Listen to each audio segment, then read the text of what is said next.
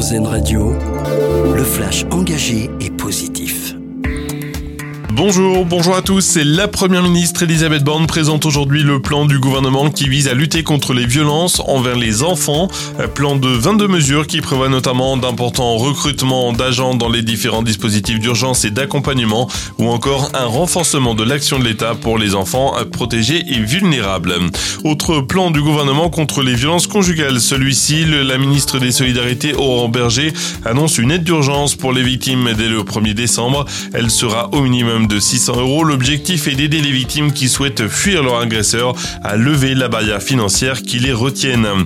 Coup d'envoi du 105e congrès des maires de France aujourd'hui. Plus de 10 000 élus sont attendus pour 4 jours au parc des expositions de la porte de Versailles à Paris. Cette année, la question de la sécurité des maires sera au cœur des discussions. Les civils à Gaza, première préoccupation d'Emmanuel Macron. Le chef de l'État a appelé le premier ministre israélien Benjamin Netanyahou à distinguer les terroristes de la population.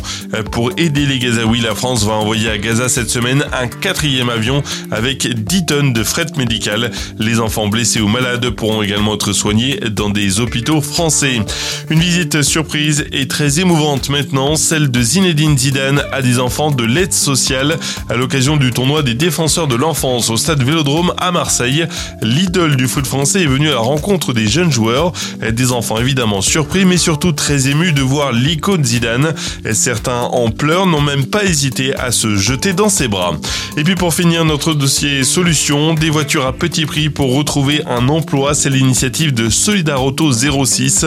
Face à ce constat, une personne sur quatre refuserait un emploi car elle ne dispose pas de véhicule. Le garage associatif de Nice a donc décidé de permettre aux personnes en dessous du seuil de pauvreté d'acheter une voiture à prix réduit.